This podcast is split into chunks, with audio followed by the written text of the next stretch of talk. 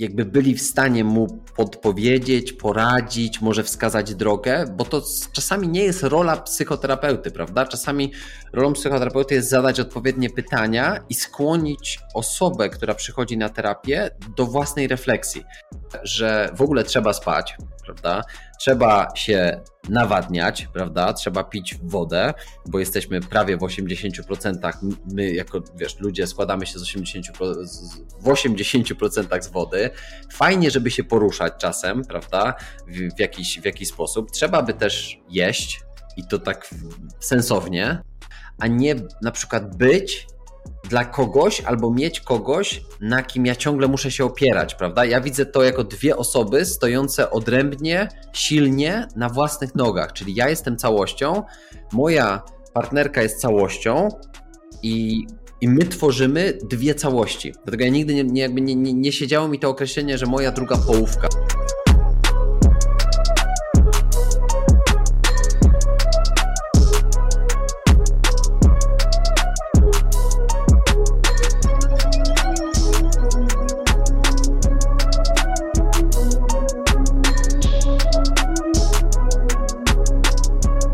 Odcinek podcastu i dzisiaj naszym gościem jest Mateusz Brela. I na początek Mati, jakbyś mógł powiedzieć kim jesteś i czym się na co dzień zajmujesz? Dzięki, cześć Kuba y, i dzień dobry, dzień dobry wszystkim. Dziękuję Ci za zaproszenie, za wytrwale y, poczekanie na mnie, bo, bo pytałeś już i zapraszałeś mnie do, do, do serii, którą, którą zresztą fajnie sobie zaplanowałeś już, już jakiś czas temu.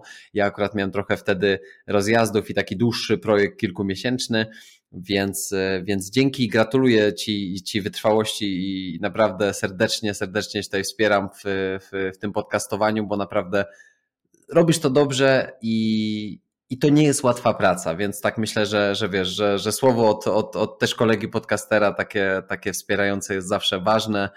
Także, także tym bardziej dzięki. Fajnie, fajnie tu być. Kim jestem?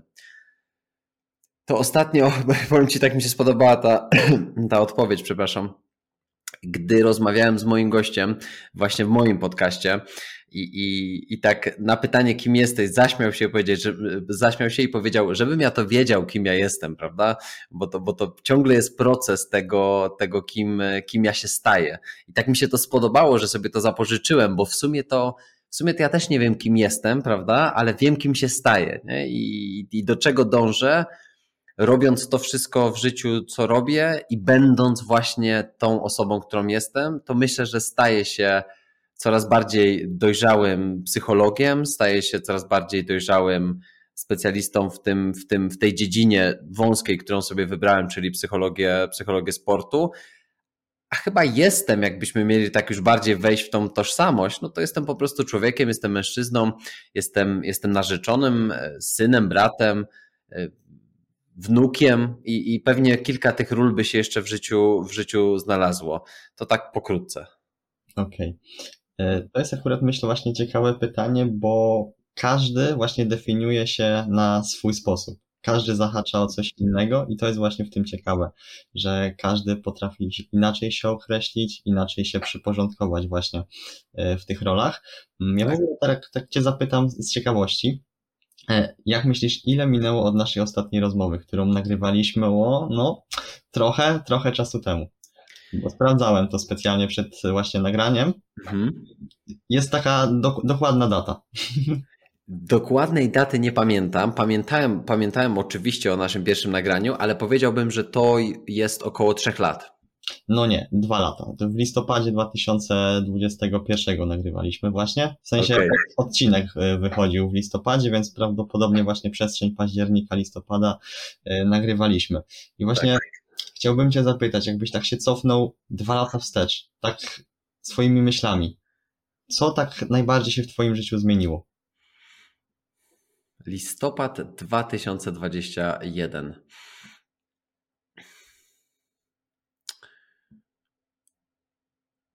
Kurczę, to jest, to jest trudne pytanie, co się, co się zmieniło, bo po, powiedziałbym tak, że zawodowo oczywiście zmieniło się dużo, bo, bo skończyłem swoje, swoje kolejne studia y, magisterskie właśnie na, na, na, na Uniwersytecie SWPS i, i to był taki ważny krok milowy w, w mojej pracy, w mojej pracy zawodowej. Trochę mi się zwolniło tego, tego czasu, pamiętam od, od tamtego czasu, powiedzmy, też już czynnie nie uprawiam sportów w taki sposób, że już nie jestem zaangażowany w żadne, żadne nawet amatorskie granie w piłkę nożną czy uprawianie jakichś sportów. Sport stał się tylko na ten moment aktywnością wspierającą moje, moje zdrowie, właśnie psychofizyczne, do zdrowiu psychicznym chcemy dzisiaj pogadać, więc powiedziałbym, że, że, że to też się na pewno zmieniło.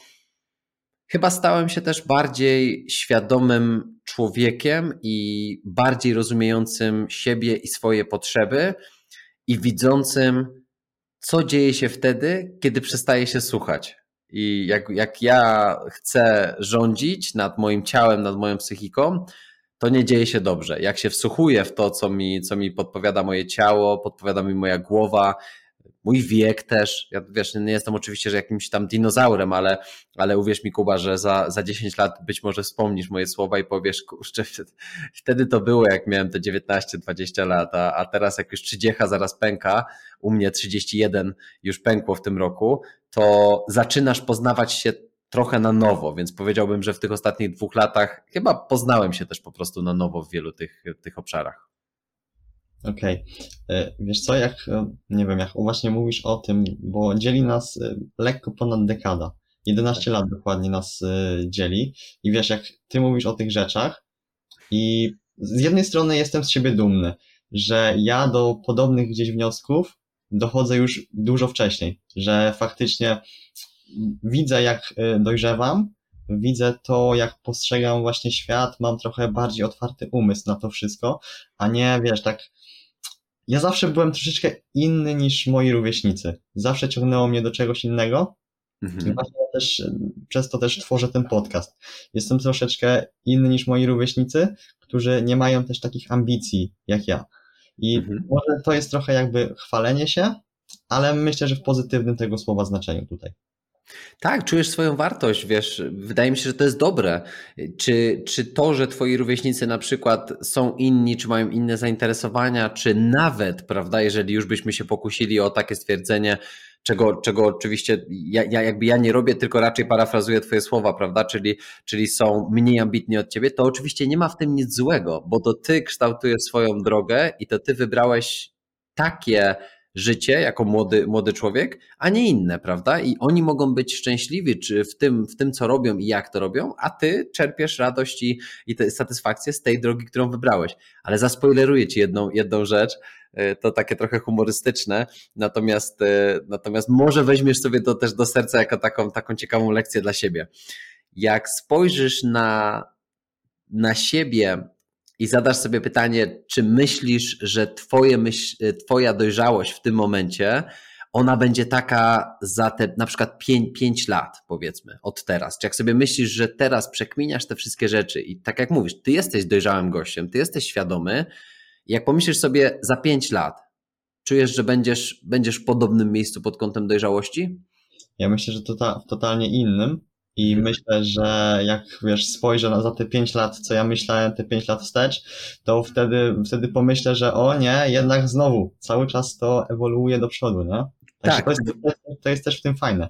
I tak, uśmiejesz się wręcz, powiem Ci Kuba, jak za 5 lat czy za 10 wspomnisz na przykład to, to, o czym powiedziałeś teraz, bo pomyślisz sobie, ja wtedy myślałem, że jestem taki dojrzały, nie? I że jestem taki mhm. hej do przodu, bo ja, ja właśnie to, to teraz przeżywam w swoim życiu, że 5 czy 10 lat temu naprawdę mówiłem, kurczę, jak ja się cieszę, że ja to ogarniam wszystko, nie? Że ja złapałem mhm. po prostu, jak to się mówi, wiesz, byka za rogi i ja, ja już rozkminiłem to życie. I teraz się z tego śmieję, ale ale ja naprawdę wtedy czułem, że jestem najbardziej dojrzałą wersją samego siebie, jak to się często górnolotnie mówi. I ty też to czujesz, bo tak, bo tak na pewno jest. Nie? Że, mhm. że, że, że dzisiaj jesteś dojrzały, że doszedłeś do fajnej, fajnego punktu w swoim życiu, że zawodowo się rozwijasz jako, jako młody człowiek i to jest tylko, tylko, tylko plus dla ciebie, nie? Tak, tak idąc, idąc do przodu, wybiegając w przyszłość, ale za 10 lat uśmiejesz się sam z siebie. W dobrym mhm. z tego słowa znaczeniu. No tak, to, to jasne, ja to jak najbardziej rozumiem i ja też, wiesz, widzę pole, w których jeszcze mogę się rozwijać, więc to nie jest tak, że o, ja chcę spocząć sobie na laurach, tylko ja faktycznie widzę te kierunki, te drogi, w które ja mogę uderzać. Pewnie, pewnie.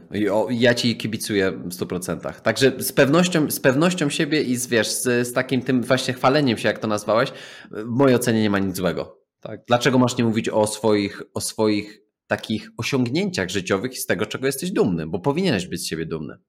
No oczywiście, oczywiście, że jestem, bo widzisz, zbliżamy się w mojej serii do setnego odcinka podcastu. Tak naprawdę w tym roku, no, wybiją trzy lata podcastu, nie? Gdzie naprawdę jestem mega z tego zadowolony, jak to, wiesz, też moje prowadzenie jako osoby, która prowadzi te podcasty, naprawdę dużo ewoluowała, bo pamiętam jak nagrywałem pierwsze tam odcinki, no to była, wiesz, stres, pigawa tutaj chodziła, nie? A gdzieś teraz, jak ja sobie usiadłem, połączyłeś się, no takiego stresu, może lekki stresik był, nie? Tak. Ale to jest myślę takie coś, co jest normalne, ale teraz jak na przykład sobie rozmawiamy, to ja tego stresu totalnie nie czuję, bo dla mnie to jest jak zwykła rozmowa właśnie, nie wiem, z kumplem, z, z kimś, kogo już znam. Mhm. Pewnie. Ja pamiętam, wiesz, naszą rozmowę sprzed dwóch lat, kiedy, kiedy no tak po, podzielę się, mam nadzieję, że to żadna, żadna tajemnica oczywiście, ale wtedy nawet nie, nie włączyli, nie włączyłeś chyba kamerki z tego, co pamiętam, nie? I tak jakby to też w jakimś stopniu na pewno pokazuje, że, że, że w, w nagrywaniu, prawda, w tworzeniu na pewno nie byłeś tak pewnym siebie, jak jesteś, jak jesteś teraz, prawda? A to, a, a to jest jak najbardziej oczywiście e, okej, okay, że wtedy czułeś się na tyle pewny siebie, żeby tylko na przykład włączyć audio, ale widać, jak ewoluowałeś, prawda? Tak. I to propsy dla ciebie. Okej, okay, dobra. Może tutaj tak e, skończymy optymistycznie. Tutaj ten wątek e, i przejdziemy do tematu, o którym mamy sobie dzisiaj porozmawiać, e, czyli o tym, jak zadbać o siebie, jak zadbać o swój dobrostan psychiczny, bo nie ukrywajmy, że w dzisiejszych czasach łatwo jest się w tym pogubić wszystkim, w tym świecie, który bardzo szybko gna do przodu, Jesteśmy mhm. bodźcowani z różnych stron, czy to telewizja, czy media, czy praca, czy w ogóle taka pogoń za lepszym życiem, za wygodniejszym życiem.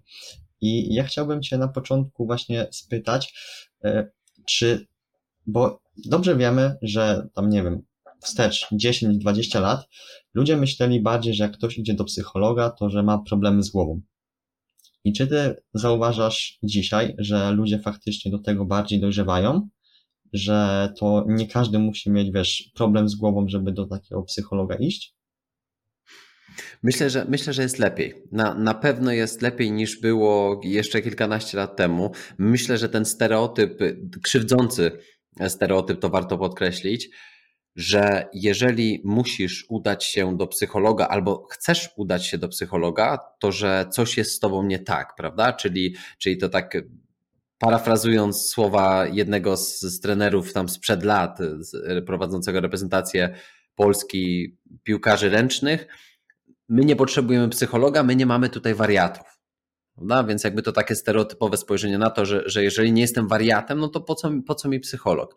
I mam wrażenie, że, że to, jak wiele powiedziałbym, trendów, które przyszły do nas z, z zachodu, czy na przykład ze Stanów Zjednoczonych, gdzie każdy, to jest takie modne wręcz się staje, takie wręcz przerysowane, że każdy Amerykanin ma swojego, swojego psychologa, prawda? To jakby tam tak mówią, mówią potocznie, to jest takie słowo shrink, prawda? Shrink to jest właśnie taki, taki, taki terapeuta po prostu, tylko to w takim, takim potocznym języku, właśnie w, w, języku angielskim, amerykańskim. No i każdy, każdy tego psychologa ma, bo każdy mierzy się z jakimiś, jakimiś wyzwaniami. I mam wrażenie, że, że, że to przyszło do nas, że zaakceptowaliśmy tą instancję, jaką jest psycholog, ale w ostatnich latach myślę, że zobaczyliśmy prawdziwą potrzebę na terapię na psychiatrię, czyli, czyli udanie się na przykład do lekarza, jakim jest psychiatra, to też warto rozróżnić, prawda? Ja jako psycholog nie jestem lekarzem, nie skończyłem studiów medycznych, prawda? Więc jakby ja nie,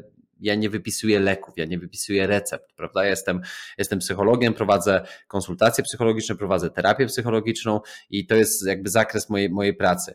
Natomiast wydaje mi się, że ten świat w ostatnich latach tak bardzo przyspieszył i stał się tak bardzo taki przytłaczający i przygniatający, że my z tego przebodźcowania, z tego natłoku inform informacyjnego, z, tak jak sam powiedziałeś, tych wszystkich 24-godzinnych choćby informacji, które otrzymujemy z mediów, z kanałów informacyjnych, nie mówiąc już oczywiście o platformach społecznościowych, które, które są w ogóle odmiennym bytem i hydrą, której jak próbujemy odciąć jedną głowę, to wyrastają trzy kolejne i które wręcz pochłaniają nas i, i nie, chcą, nie chcą puścić, to to stało się w jakiś sposób w pewnym momencie, myślę, już za trudne, już za dużo. To nawet, wiesz, psychiatrzy sami piszą, ja, ja uwielbiam wracać regularnie do takiej książeczki, a nawet ją mam tutaj, e, taka, taka mała książeczka, cieniutka pod tytułem Nieobecni, pewnie jest tam przekręcony tutaj te, to, e, to, to widzenie, więc pewnie jest takie lustrzane odbicie, w razie czego możesz podlinkować. Książka Nieobecni, małżeństwa psychiatrów Maria i Piotra, Marii, przepraszam, i Piotra Fijewskiego. I oni piszą właśnie o tym syndromie unikania albo wycofywania się z doświadczenia życia poprzez właśnie wchodzenie w świat nierzeczywisty, w świat wirtualny i życie wyłącznie w tym świecie. I to jest, to jest jeden w ogóle z tych elementów zaniedbania takiego, takiego psychologicznego, zaniedbania swojej, swojej psychiki. I, I oni tutaj dużo piszą o tym, dlaczego wycofujemy się właśnie z doświadczenia życia, ale są tutaj takie, takie wspaniałe słowa, które które jakby mną wstrząsnęły. Wspaniałe słowa to, to, to jest jakby wydaje mi się dobre, dobre określenie. Nie, nie, nie chciałbym przedłużać szukając tego dokładnie cytatu, e, cytatu w sumie jedno zdanie było, ale, ale spróbuję je sparafrazować, jeżeli za, za, za trzy sekundy tego nie znajdę, więc, e, więc nie mogę tego znaleźć, ale Piotr Fijewski napisał tutaj w pewnym momencie, że życie płynie już tak szybko, a ja szybciej już nie mogę.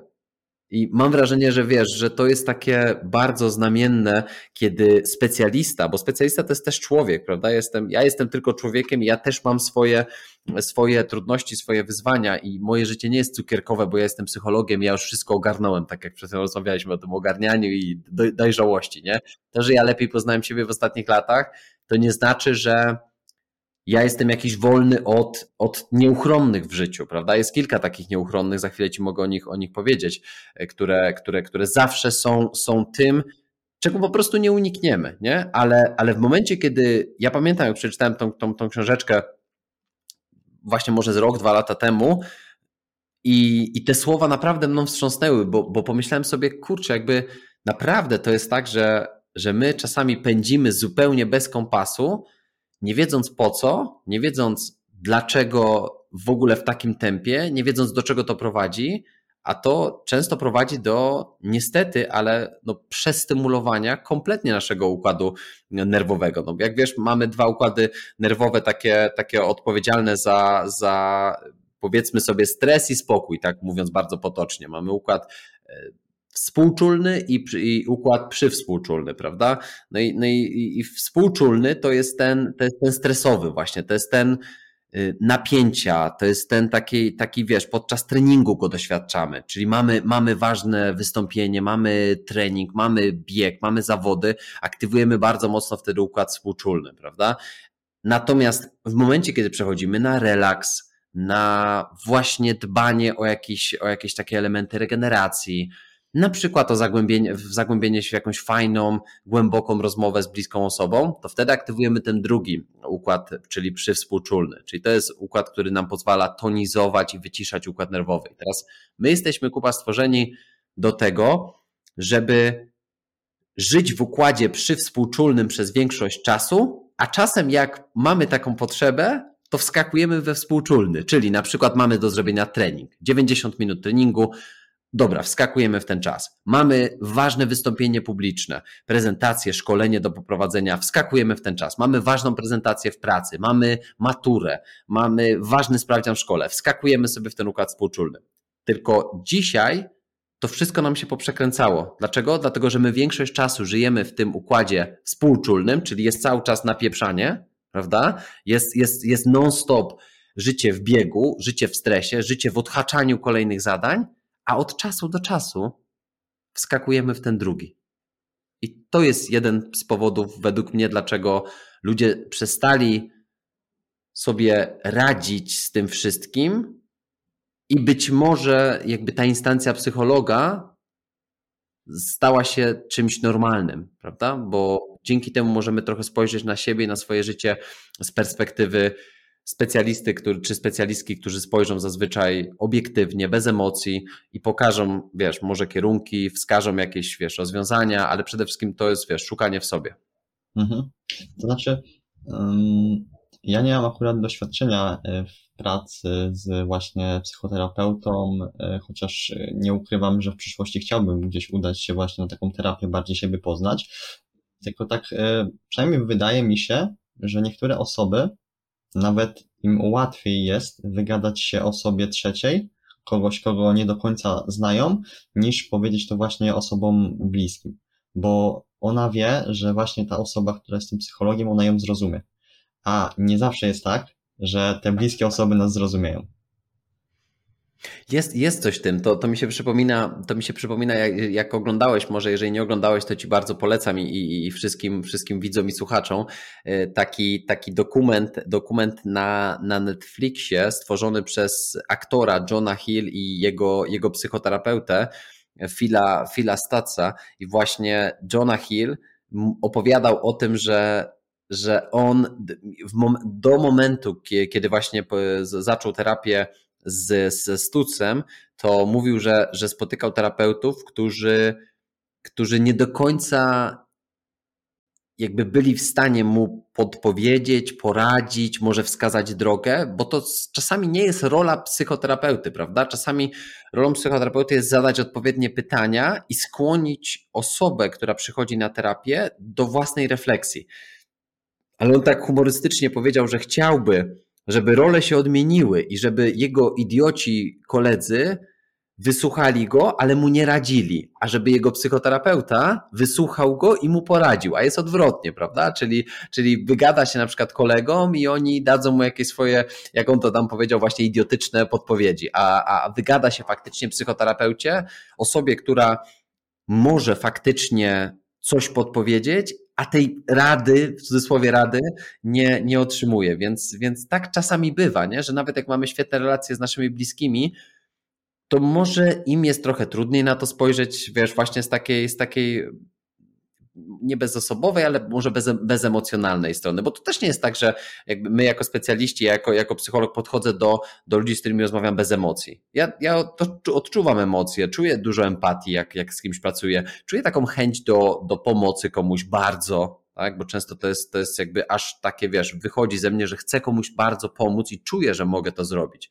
Więc to też nie jest tak, że, że, że to jest patrzenie bez emocji, ale mimo wszystko czasem jest łatwiej, prawda? Jak zanosisz komuś jakby swoje troski. Nie boisz się, wiesz czego też, bo to jest ważny, ważny element w tym. Oceny.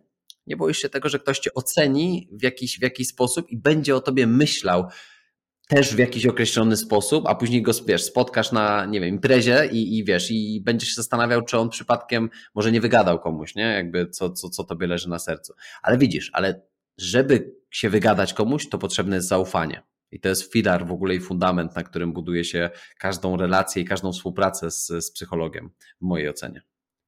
Okej. Okay. O pomocy jeszcze innym osobom porozmawiamy sobie gdzieś w drugiej części tego podcastu, mhm. E, ale na początku zacznijmy od siebie.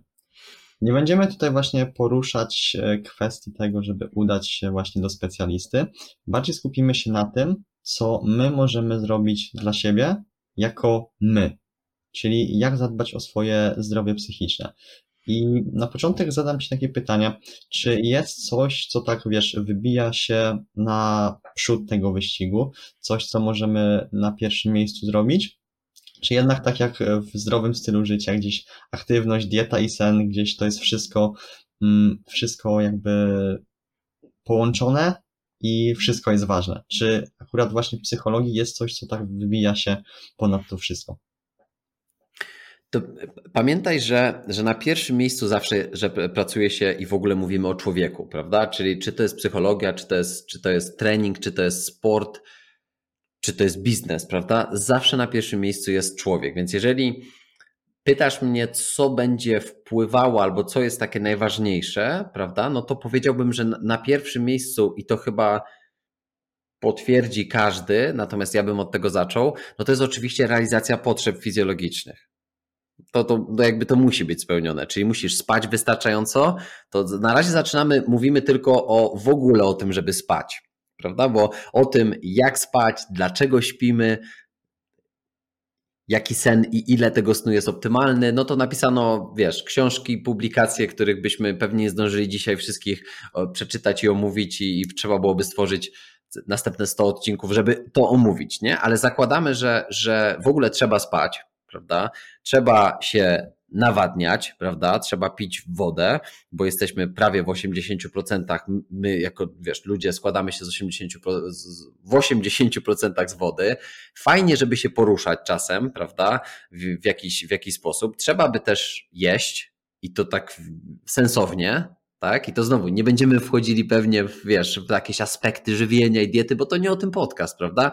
Zresztą ja też nie, nie, jakby nie chcę być ekspertem od wszystkiego, bo to nie ma sensu. Ja oczywiście mogę się podzielić tym na przykład, jak ja dbam o to, prawda? Ale to jest tylko moja propozycja, która jest jakimś tam zbiorem moich, wiesz, pewnie 31-letnich doświadczeń, z czego bym powiedział, że kilkunastoletnich takich świadomych, nie? gdzie ja podejmowałem swoje, swoje własne decyzje. Ale to musimy zacząć od tych potrzeb. Nie? Jak to masz ogarnięte, no to możemy sobie wejść na przykład w tą sferę psychologiczną, czyli, czyli ja bym ci powiedział, że zawsze, ale to zawsze i niezmiennie filarem będą relacje.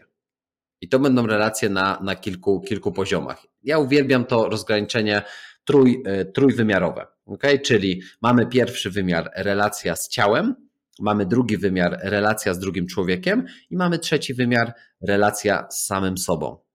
I to są dla mnie trzy najważniejsze fundamenty, które dają nam, powiedziałbym, naprawdę większość tego zdrowia psychicznego naprawdę na dobrym poziomie, zaopiekowanego. Takiego, że nie musimy się martwić, że, że jeżeli na, na tych trzech poziomach dobrze ogarniamy, względnie dobrze, chociaż na, na, na początek, to nie musimy się martwić o inne rzeczy. One powolutku nam przyjdą jako, jako dodatki. Teraz relacja z ciałem to jest dla mnie właśnie wzięcie pod uwagę tego, czy Twoim priorytetem jest to, żeby być zregenerowanym lub zregenerowaną, czyli, czyli czy dobrze śpisz, jeżeli niedobrze śpisz, to dlaczego niedobrze śpisz? Prawda? Czy to jest przez, przez odżywianie, czy to jest przez to, co robisz wieczorem, to jak spędzasz czas, to jak o siebie nie dbasz wieczorem, albo jak o siebie dbasz na przykład. Nie? Więc to, to jest ten aspekt, aspekt snu. Relacja ze, ze swoim ciałem też dla, mnie, też dla mnie oczywiście zawiera to, co jesz prawda? Bo to, w jaki sposób karmisz swoje ciało, a przy tym swój mózg, bo to nie, nie da się nie, nie karmić, karmić ciało, ale nie karmić mózgu, albo to będzie dla mózgu, a to będzie dla ciała. Nie, nie, to się tak nie dzieli, prawda? Wszystko jest złożonym, złożonym organem. Jak to się mówi, jelita to jest drugi mózg, prawda? To już wielokrotnie pewnie, pewnie słyszeliśmy. Emeran Mayer na przykład to jest taki, taki fajny, fajny człowiek, naukowiec, który napisał między innymi taką książkę. Jelita, twój drugi mózg, to od tego można zacząć, jeżeli kogoś interesuje ta ścieżka, prawda? Jelita, jelita mózg. Natomiast wiemy tyle o mózgu i wiemy tyle o połączeniach właśnie, czy to hormonalnych, czy, czy neuroprzekaźnikowych, czy właśnie tych biochemicznych, które mówią nam, że to wszystko będzie wpływało na naszą psychikę. Jeżeli dobrze jesz, to psychika będzie na, na, na, na dobrym poziomie. Jeżeli źle się odżywiasz, to prawdopodobnie też może być tak, że, że głowa nie będzie ci podawała, tak mówiąc, mówiąc potocznie. No i to jest jakaś aktywność fizyczna, czyli ta, ten trzeci element, trzeci element y, relacji ze swoim ciałem. Tak, to na tych, to jest wszystko na poziomie podstawowym na razie. Relacja z innymi ludźmi. Dla mnie Drugi człowiek jest zawsze takim zwierciadłem, taką drogą, taką, wiesz, taką narnią po prostu, jak sobie, wiesz, spojrzymy w opowieści z Narni, to jest tą szafą, do której wchodzisz i tam się otwiera jakiś zupełnie inny świat. Jeden człowiek reprezentuje czasami cały świat i, i odmianę naszego, naszego podejścia, naszego nastawienia, naszego stylu życia, naszego bycia w ogóle. Dlatego ludzie mają tak silny wpływ na siebie nawzajem. Dlatego budowanie głębokich relacji z drugim człowiekiem jest tak ważne w naszym życiu, bo my jesteśmy istotami społecznymi i musimy mieć drugiego człowieka. Polecam zastosować taki eksperyment.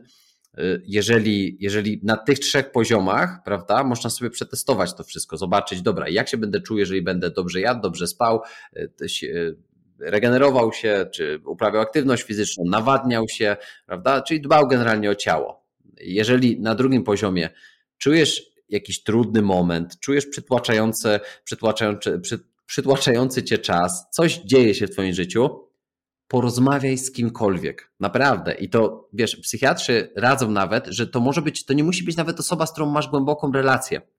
Nawet może być to osoba, którą średnio lubisz, ale możesz pogadać.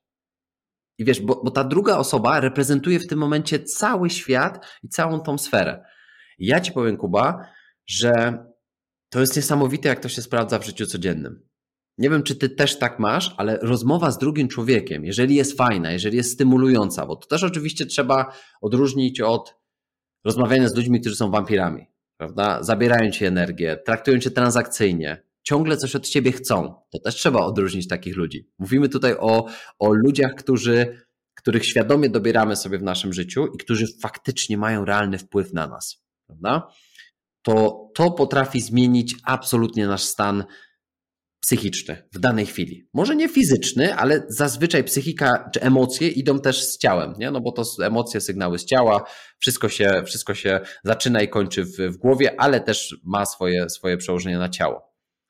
I trzeci poziom relacja z samym sobą.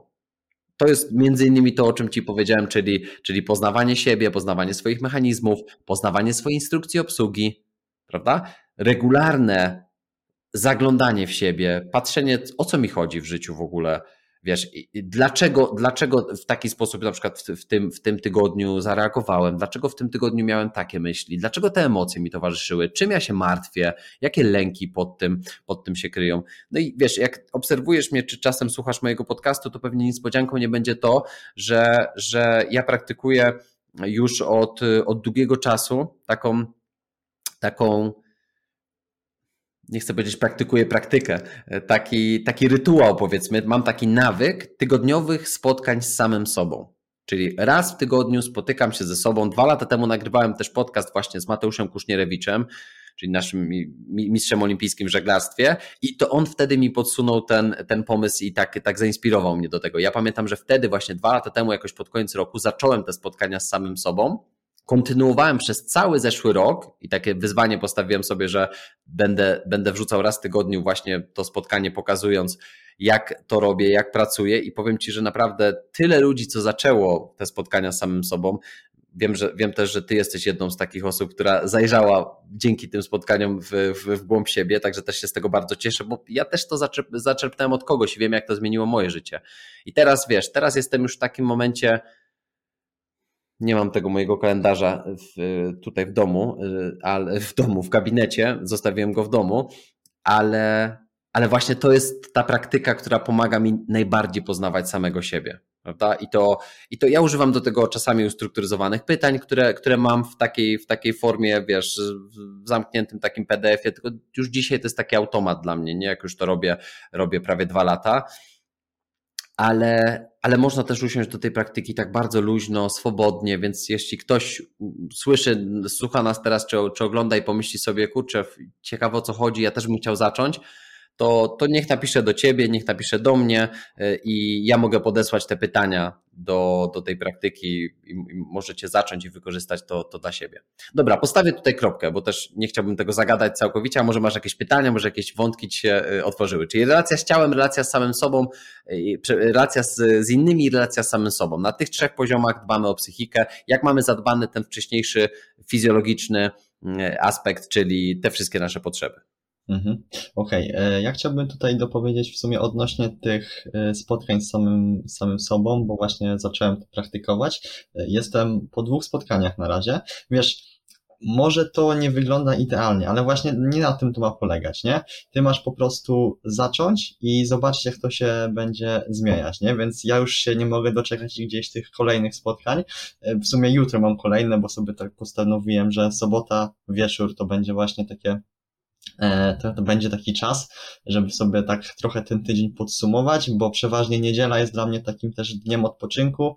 Wtedy też e, spędzam go głównie właśnie z moją dziewczyną, poświęcam jej wtedy też cały dzień, bo gdzieś powiedzmy mieszkamy, e, no nie mieszkamy razem, po prostu też ona ma szkołę, ja też mam pracę, inne obowiązki, więc ta niedziela jest taka powiedzmy dla nas, więc sobota wieczór jest takim dniem dla mnie podsumowującym właśnie ten miniony tydzień, co się zmieniło, co się wydarzyło.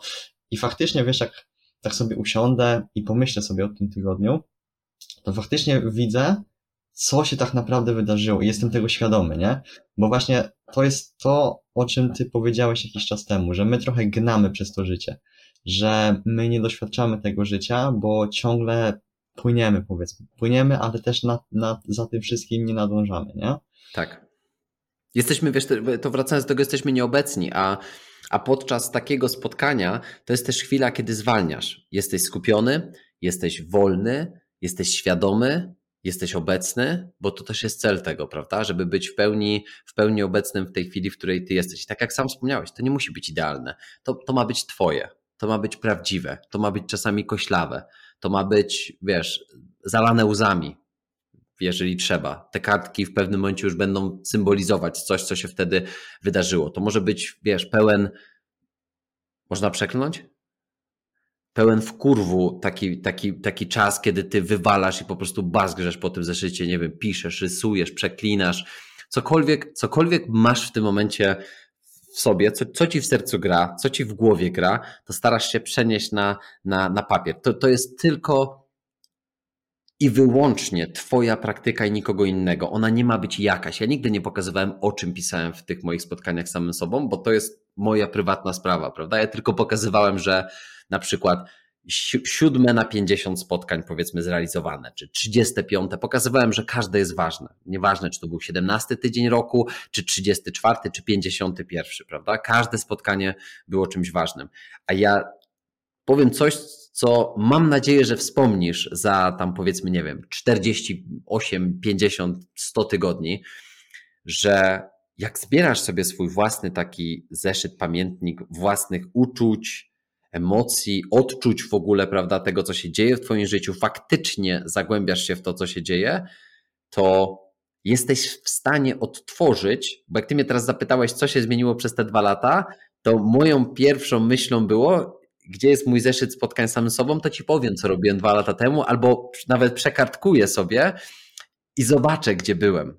Nie? I jak, jak spojrzysz na przykład na swój cały rok z retrospekcji w pewnym momencie, to jakby teraz mam już ten przywilej i, i tą, tą, tą, tą przyjemność, że jak na przykład podsumowuję swój rok, a raczej bym powiedział, że podsumowuję kwartał, bo jakby ja ro, robię takie podsumowania kwartalne, a że czwarty kwartał roku zazwyczaj wypada w grudniu, no to się składa to w podsumowanie roku, to ja zazwyczaj kartkuję cały, cały rok, co tam się działo, żeby sobie przypomnieć o tym jeszcze raz. Nie? Więc to jest niesamowita podróż, jak jesteś w stanie cofnąć się do, powiedzmy, my to nagrywamy 6 października 2023, a ja sobie odpalam 6 października mniej więcej 2022 roku i ja dokładnie wiem, co się wtedy działo, jakie emocje mi towarzyszyły. I to jest wartość, jak sobie spojrzysz, mhm. wiesz, jak chcesz zobaczyć faktycznie, jaką drogę przebywasz.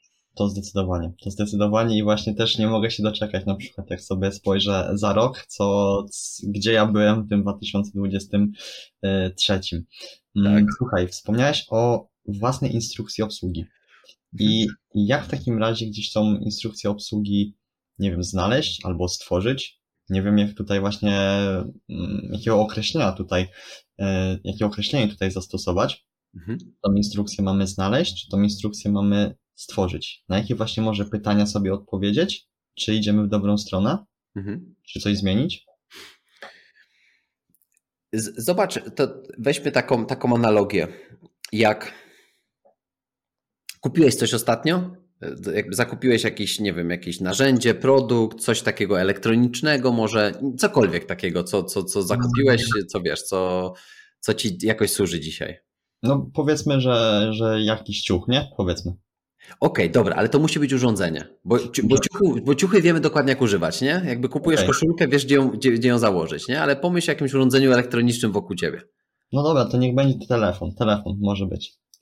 Okej, okay. no i teraz jak, jak kupiłeś telefon, no to z grubsza wiesz, jak tego telefonu używać, prawda? Jakby odpalasz go, wiesz, że trzeba go włączyć, wiesz, że często go trzeba naładować, wiesz, który kabel służy do czego, wiesz, że potrzebny ci jest na przykład ta kostka, prawda, którą, którą, którą, która jest tym przewodnikiem, przewodnikiem do, do, do ładowania telefonu. Z grubsza wiesz o co chodzi, wiesz, gdzie jest wejście na słuchawki, Dzisiaj już jakby myślę, że też jak korzystamy z telefonów, na przykład kolejnej którejś tam już generacji, to już intuicyjnym staje się to, że odpalasz ten telefon i wiesz, gdzie, gdzie czegoś szukać, bo używasz czegoś już bardzo, bardzo długo.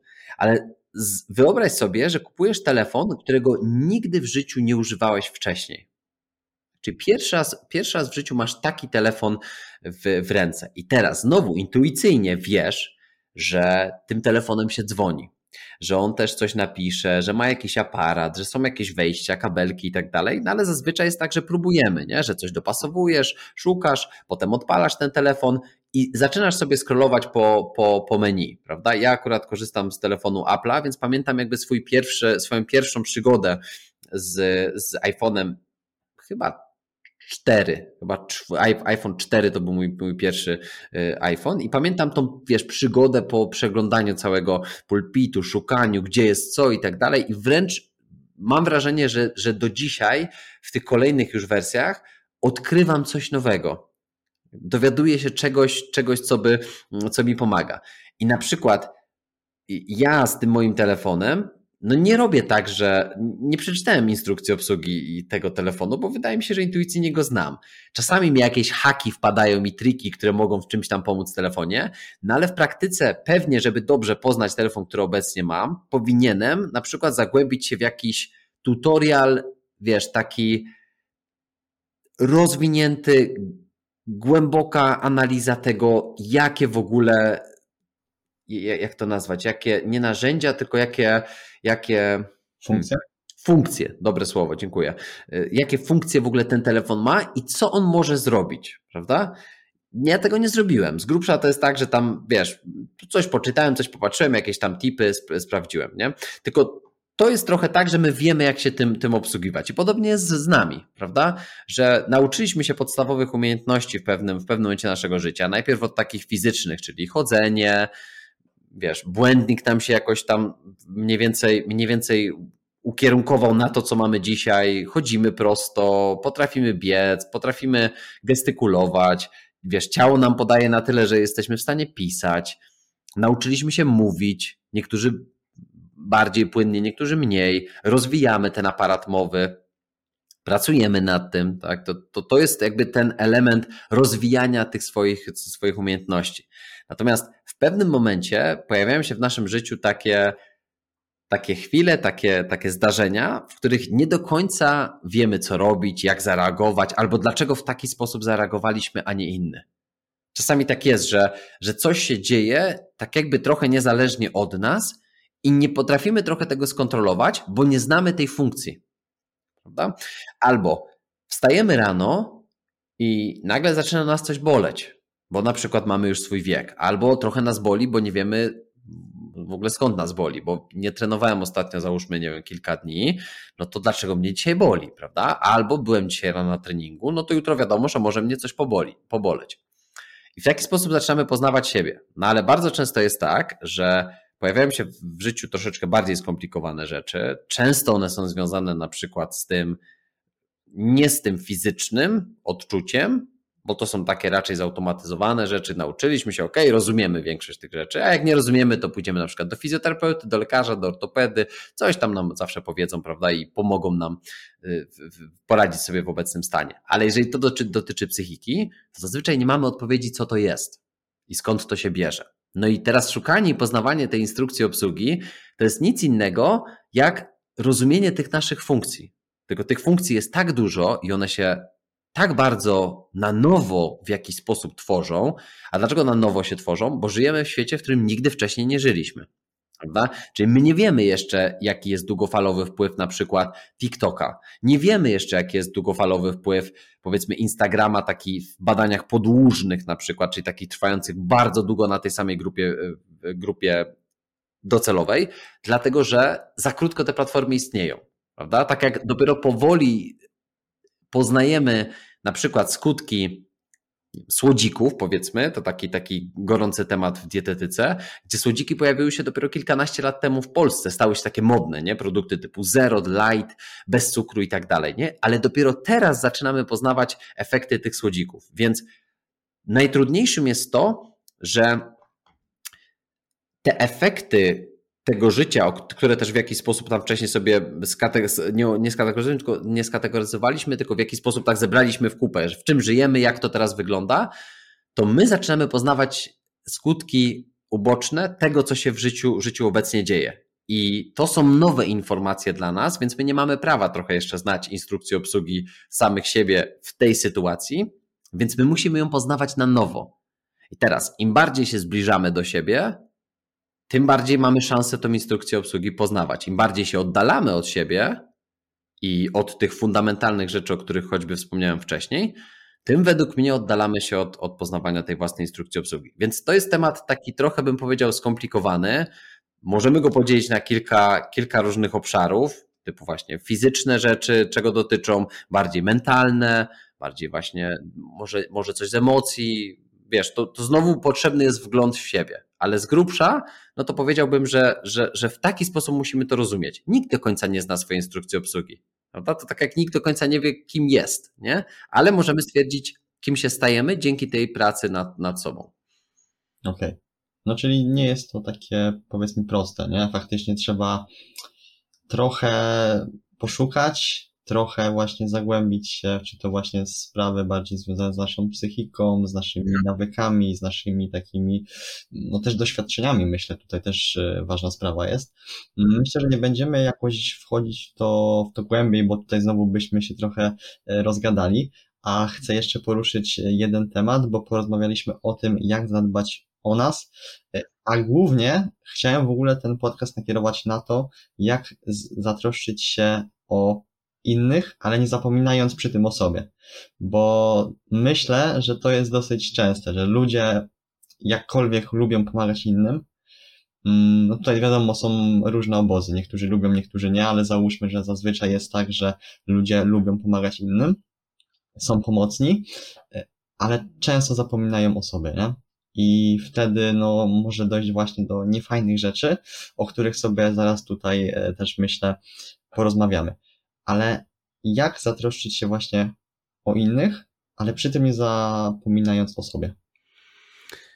W, w, ogóle chyba jest tak, że nie chyba, tylko na pewno jest tak, że my pomagamy po to, żeby poczuć się, poczuć się lepiej, bo to też badania potwierdzają, że, że człowiek, człowiek pomagając innym pomaga sobie, bo, bo dzięki, dzięki temu, że na przykład regularnie wpłacamy na, na jakieś fundacje charytatywne, czy akcje charytatywne bardziej, fundacje wspierające schroniska dla psów, czy, czy właśnie jakieś właśnie biedne zwierzątka, które zostały porzucone, czy chore dzieci, czy hospicjum, czy jakieś wiesz, centrum psy, psychiatrii i tak dalej, to mamy poczucie, że robimy coś dobrego, że pomagamy, więc w ogóle jest tak, że, że człowiek pomaga bo, bo czuje się dzięki temu lepiej. Ale wracając, wracając do, do, do Twojego głównego pytania, to Zobacz, że, że, że ta pierwsza część naszej rozmowy wydaje mi się, że nakierowuje nas na, na odpowiedź na, do, do tego pytania, tylko że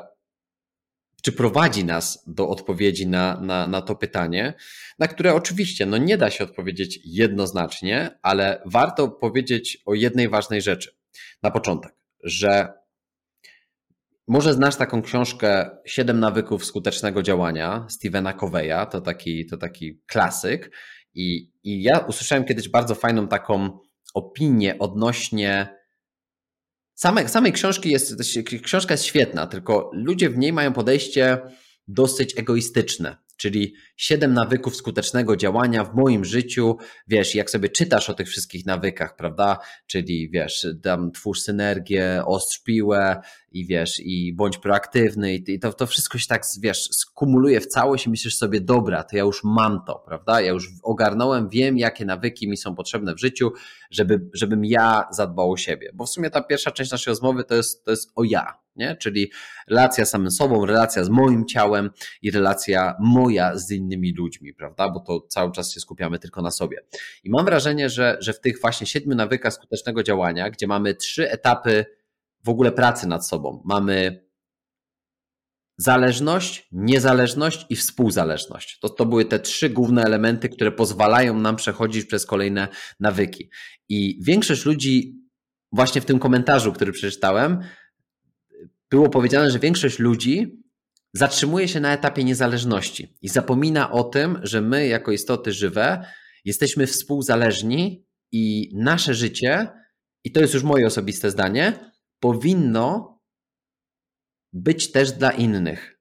Czyli to nie kończy się na tym, że ja, ja i jeszcze raz ja, tylko co ja robię dla innych, prawda? I w jaki sposób wychodzę w pewnym momencie z siebie i, i daję coś temu społeczeństwu. To tak jak Japończycy, wiesz, wymyślili swoją filozofię Ikigai na przykład i tam też oczywiście chodzi o znalezienie własnego sensu życia, tak? Znalezienie tej, tej własnej drogi, ale jednym z pytań, które, które tam zadajemy sobie w, te, w tworzeniu tej własnej filozofii Ikigai, jest, co to dobrego robi dla świata.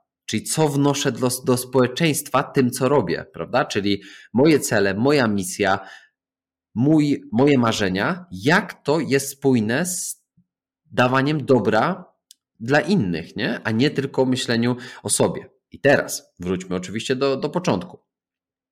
Na bardzo prostym przykładzie. Jak masz dychę w portfelu, prawda, a ja ci powiem, Kuba, pożycz mi pięć dych, no to nie do końca, prawda? Bo ty masz, bo ty masz zaledwie, zaledwie kilka procent z tego, o co ja cię proszę. Nie? Ty sam nie masz nawet tych pięciu dych dla siebie, więc z czego masz mi dać? Więc ja zakładam, i tutaj znowu posłużę się takim fajnym modelem też, też jednego z psychologów, którego bardzo lubię i, i nagrywaliśmy taki kolab podcastowy, też ja u niego, on, on u mnie, przebyliśmy taką bardzo długą rozmowę.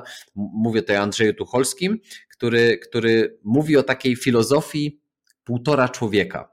Prawda? I chodzi o to, że, że właśnie przechodzimy z tego etapu niezależności na współzależność. Czyli w momencie, kiedy ja buduję siebie, pomagam sobie, to robię to w taki sposób, żeby mieć tą symboliczną stówę w portfelu, czyli to 100%, prawda? Buduję, buduję swoje własne 100%.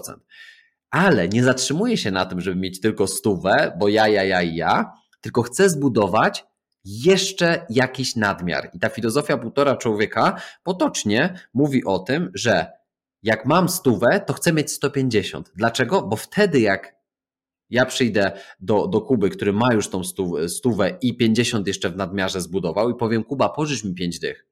To jak ty mi pożyczysz te 5 dych, to ty zostajesz jeszcze, jeszcze ze swoją stówą. Prawda? I na tym to polega, że jeżeli chcemy pomagać innym, chcemy być wsparciem dla innych, to musimy budować nadmiar nie tylko u siebie, ale też, żeby mieć coś jeszcze w, w zanadrzu.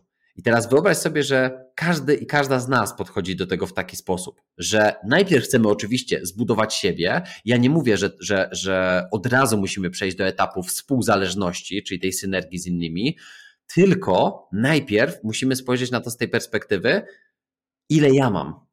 Czyli najpierw perspektywa ja, ile ja mam w moim baku, co ja robię dzisiaj dla siebie, jak ja dbam o własne ciało, o własną głowę, o własną psychikę, jak dbam o relacje z, z ludźmi wokół mnie, jak te relacje mnie ładują, prawda? Jak to ogarniesz, to jest czas na tą, na tą synergię z, z współzależnością.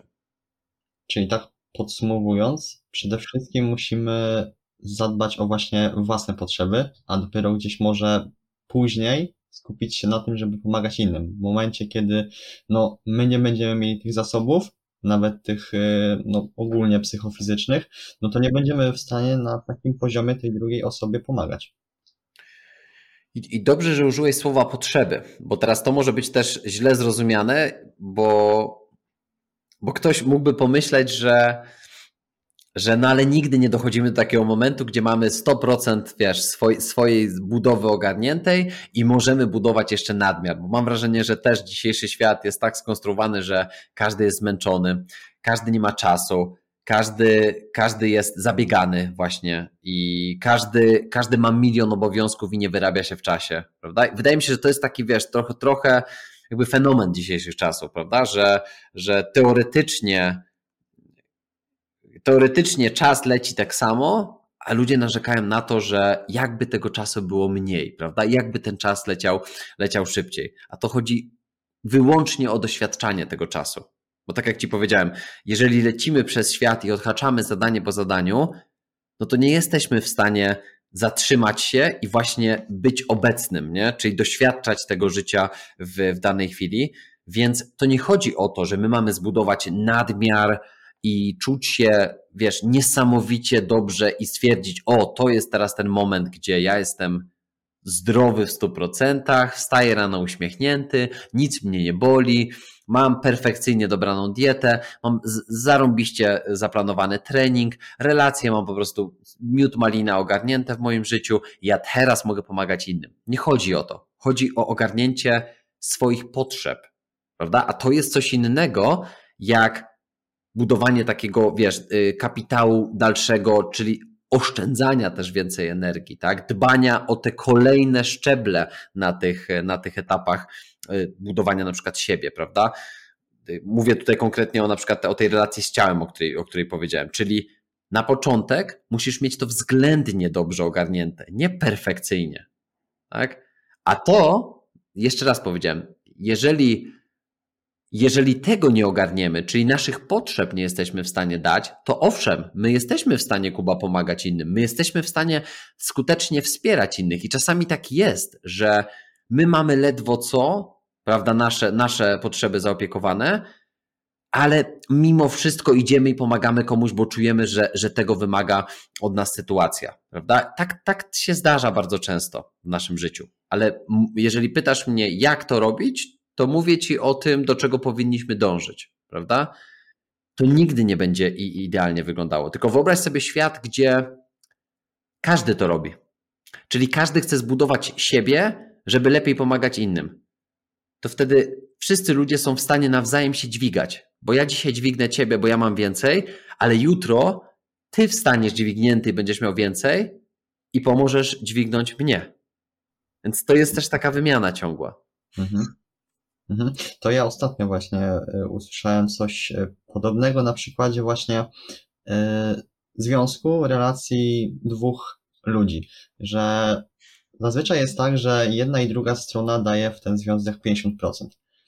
Ale czasem są właśnie takie dni, gdzie ta jedna osoba ma właśnie gorsze dni, i ona ten związek może dać na przykład powiedzmy 20%. No ale żeby do stówy, no to ta druga osoba musi dać 80%, czyli musi dać coś więcej. Nie wiem, na przykład y, porozmawiać trochę z tą drugą osobą, dać jej trochę, nie wiem, więcej atencji, albo wykonać za nią jakieś zadanie, żeby faktycznie ten związek dążył do tych 100%. Mhm. A dlaczego do 100%? To znaczy, nie wiem, akurat słyszałem takie porównanie, że właśnie jak no, są, mamy te dwie osoby, nie? To jedna i druga zazwyczaj dają po połowie w ten związek. Jedna, okay. osoba, jedna osoba zajmuje się, nie wiem, czymś innym. Wiadomo, też e, wkładamy 50%, nie wiem, w naszą taką typową miłość. A właśnie w momencie, kiedy są te gorsze dni w jednej stronie, daje na przykład 20% w ten związek, no to ta druga mm. też musi właśnie to dźwignąć.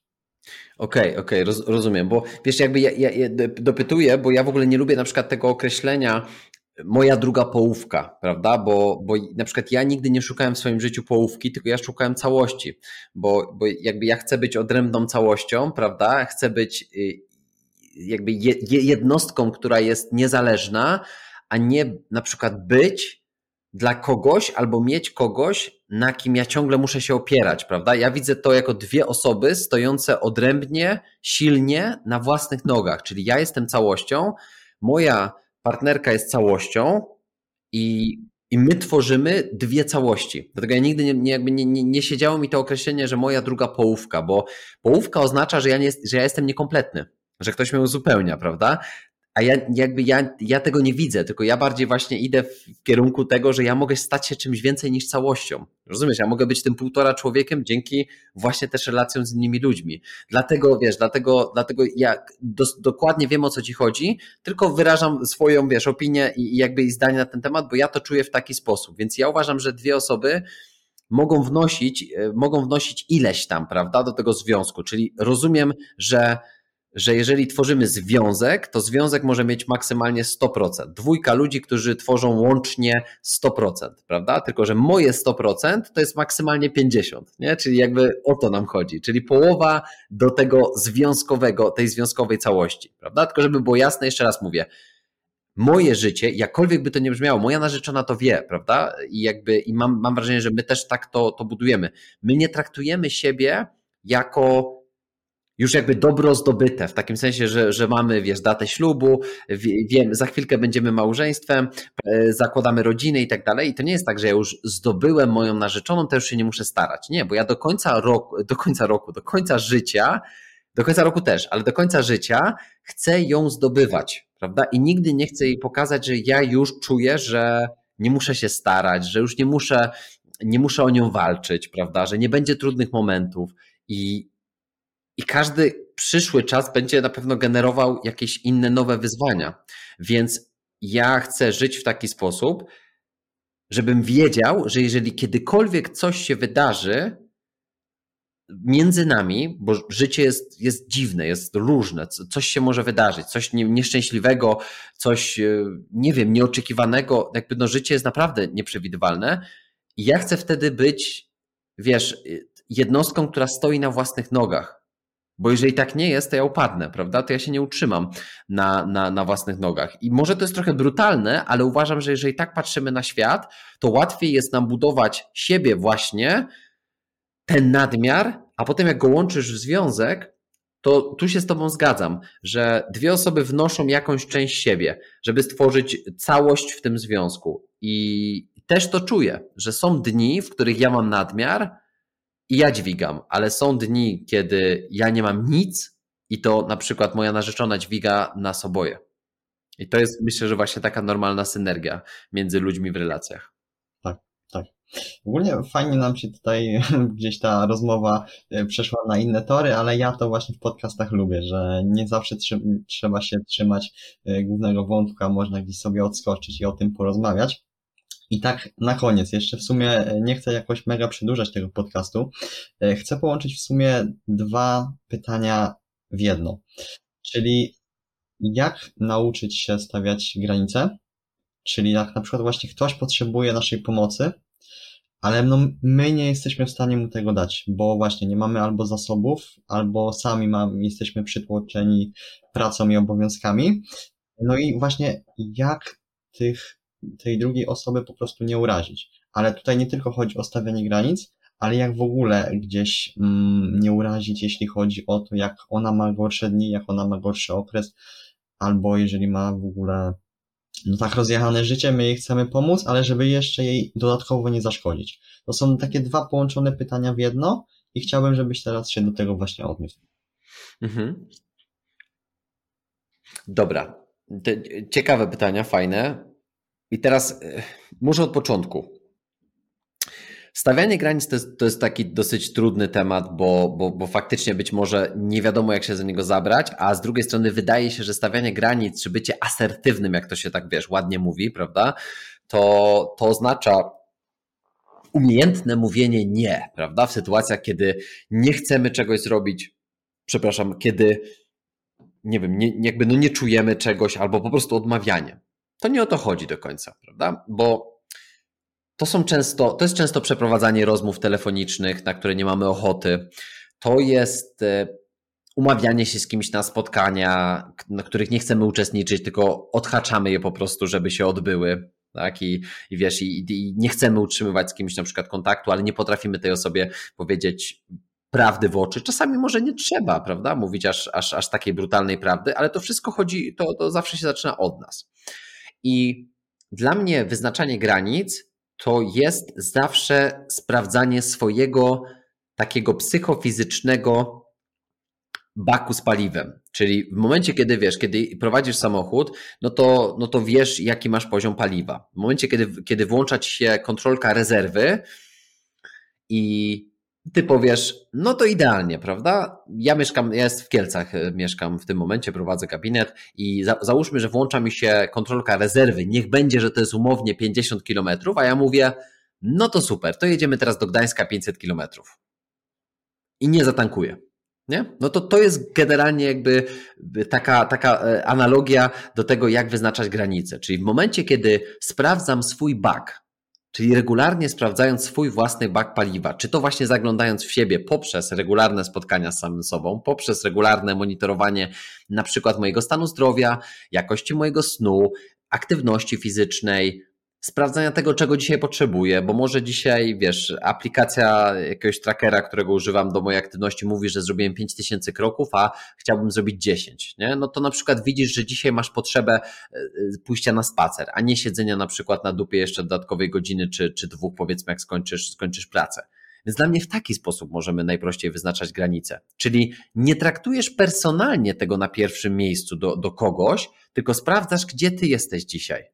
I jeżeli otaczasz się ludźmi, którzy to rozumieją, ale którym ty też starasz się to tłumaczyć, że jak ja ci odmówiłem na przykład, na, na, to, to może być dobry przykład, jak ja ci odmówiłem nagrania podcastu w maju, to to Kuba nie chodziło o ciebie.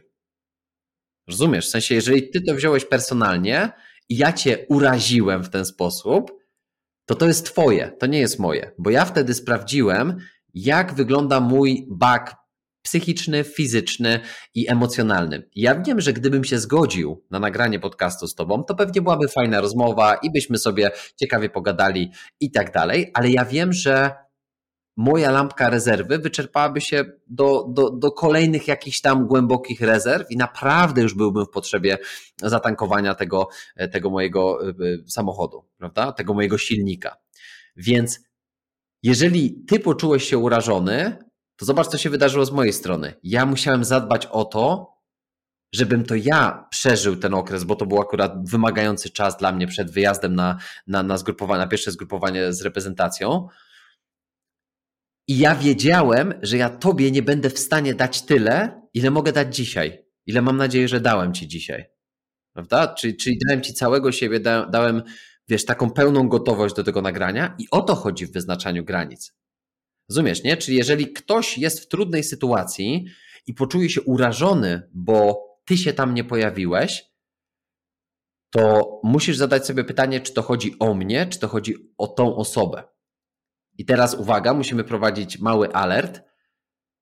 Jeżeli chodzi o osobę ci bliską, jeżeli to jest twój przyjaciel, twoja dziewczyna, ktoś z rodziny i zdarzy się coś naprawdę trudnego, ale takiego, że ta osoba dzwoni, mój Kuba, nie mam do kogo iść, a jest naprawdę do dupy. Jest cholernie trudno. A ty powiesz, wiesz co, w, w przyszłym tygodniu, w czwartek, będę miał 30 minut na rozmowę z tobą, to no to ja bym ci wtedy powiedział, dobra, wiesz co, to nie dalej, ok? Tak szczerze. W sensie, jeżeli tak traktujesz na przykład najbliższych ci, ci ludzi, to ja nie chcę cię w moim życiu. To brutalnie teraz mówię, nie? Ale chcę pokazać, w jaki sposób też czasami są sytuacje, które, które nie cierpią zwłoki, których nie można powiedzieć, wiesz co za tydzień, prawda?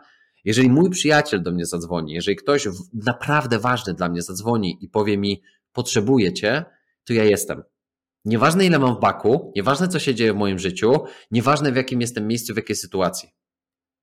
I to jest ta, też ta różnica, żeby ktoś nie spojrzał na to tak, że, że znowu chodzi o mnie i znowu chodzi o, o bycie samolubnym, prawda? Nie, nie, nie, to nie o to chodzi. Tylko pamiętaj, zdejmijmy z siebie takie, ob, taki obowiązek do tego, że kurczę, no powinienem, wypada. No nie wypada, tylko zastanów się po pierwsze, na jakim poziomie jest relacja, o jakiej mówimy, na jakim poziomie e, bliskości jesteś z tą osobą, która czegoś od ciebie chce w tym momencie. I jeżeli odpowiedź jest nie, to jest w ogóle osoba, która nie może czekać, to ty nie zastanawiasz się, co się dzieje u ciebie w tym momencie. Jeżeli to jest sytuacja, w której nie, ja muszę siebie postawić na pierwszym miejscu, to zaglądasz swój własny bak psychofizyczny i sprawdzasz ilość zasobów i myślisz o konsekwencjach tego, co będzie dalej. I dopiero zastanawiasz się, czy powiedzieć komuś tak, czy nie. Najprostsza metoda, Kuba. Ktoś dzwoni, Kuba, możesz zrobić to na przykład tu i tu? Wiesz co, poczekaj, odzwonię do ciebie, bo nie mam kalendarza teraz przy sobie, a muszę spojrzeć, jak to wygląda u mnie w moim grafiku. Odzwonię do ciebie, daj mi 15 minut. Dobra. 5 minut sobie teraz dam. Głęboki wdech, wydech. Czego ta osoba ode mnie chce? Tego i tego. Ile to czasu zajmie? Tyle i tyle. Czy ja mam na to przestrzeń? Czy ja to chcę zrobić? Czy ja mam siły? Czy ja mam zasoby? Nie? Czy ja się, czy ja, jakby jakiej odmówię i wytłumaczę dokładnie dlaczego, to czy ona mnie zrozumie. A jak mnie zrozumie, to oznacza, że jest, wiesz, jakby dojrzała kumata, a jak nie zrozumie, to, to znaczy, że co? Że, że ma w dupie moje potrzeby, ma w dupie mnie. Wiesz, jakby to jest taki moment, kiedy możesz sam sobie zadać trochę kilka tych trudnych pytań i podjąć decyzję. Okej. Okay. Kropka. Kropka, kropka, okej. Okay. E, nie, jakby wiesz, tak e, nie wiedziałem w sumie co powiedzieć, bo nie wiedziałem, czy będziesz kontynuował, bo ja tak właśnie się zagłębiłem tutaj w twój e, monolog, bo naprawdę świetnie mi się tutaj ciebie słuchało. I trochę mi tutaj jest przykro, że będziemy musieli kończyć tą rozmowę tutaj, ale bardzo ci serdecznie dziękuję i ja myślę, że słuchacze też wyciągnęli bardzo dużo z tego odcinka, bo naprawdę powiedziałeś tutaj, poruszyłeś naprawdę masę wątków, masę przykładów, powiedziałeś też o różnych książkach, które postaram się też podlinkować właśnie e, pod tym podcastem, żeby e, słuchacze mieli do tego dostęp. Oczywiście, jeśli chcecie, to piszcie w związku z tymi pytaniami odnośnie spotkań z, samych, z samym sobą. E, ja też mam gdzieś tą listę od Mateusza właśnie, więc jak coś, to można pisać też do mnie. Mm, I co? Aha, jeszcze mi się przypomniało teraz odnośnie tego odmówienia podcastu w maju. Ja w ogóle nie czułem się urażony. Jakby ja rozumiem, bo ja też, e, wiesz, szanuję sobie czas innych osób, ja to po prostu rozumiem. Bo ja też tego czasu, wiesz, nie mam za wiele i też staram się to wszystko właśnie rozdysponować tak, żeby wszyscy byli zadowoleni, więc w ogóle to mnie nie uraziło, nie? Jakby rozumiem, bo było dla ciebie to wtedy istotne. Też miałeś ważniejsze, można powiedzieć, rzeczy na głowie w tamtym momencie, a ja to jak najbardziej rozumiem. Także ja w ogóle nie czułem się urażony, także tutaj sobie też wszystko fajnie wyjaśniliśmy. I Mati, jeszcze raz naprawdę bardzo dziękuję. Ja myślę, że na pewno się jeszcze nie raz usłyszymy. Na pewno, na pewno. I ja też Ci dziękuję za, za, za fajną, stymulującą rozmowę. I, I to są właśnie te rodzaje rozmów i takich spotkań, mimo że jest to spotkanie online, które dodają, dodają energii. Ja mam, ja mam takie odczucie, to, to a propos właśnie tego, o czym, o, o czym mówiłem. I, I jeszcze raz Ci dziękuję za, za zaproszenie. No i życzę ci, ci jeszcze więcej wytrwałości, jeżeli oczywiście takiej, takiej potrzebujesz w dalszym nagrywaniu. No i pamiętaj tak, jeszcze odnośnie tego, o czym powiedziałeś przed chwilą. No nie jesteś w stanie zadowolić wszystkich w tym procesie, nie? Ale najważniejsze, żebyś ty czuł, że, że tym, co robisz, dajesz sobie i dajesz innym, prawda? Czyli przechodzisz z tej niezależności na tą współzależność i, i uwierz mi, że to jest fajny, fajny taki proces, być może dla kogoś początek właśnie budowania tej, tej relacji z samym sobą i z innymi, więc ja kibicuję i tobie i, i, i wszystkim, którzy, którzy coś, coś z tego chcą wyciągnąć, także jeszcze raz dziękuję.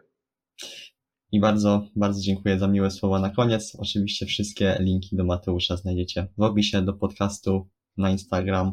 Też serdecznie zapraszam. I co? Do usłyszenia w następnym odcinku. Cześć. Cześć.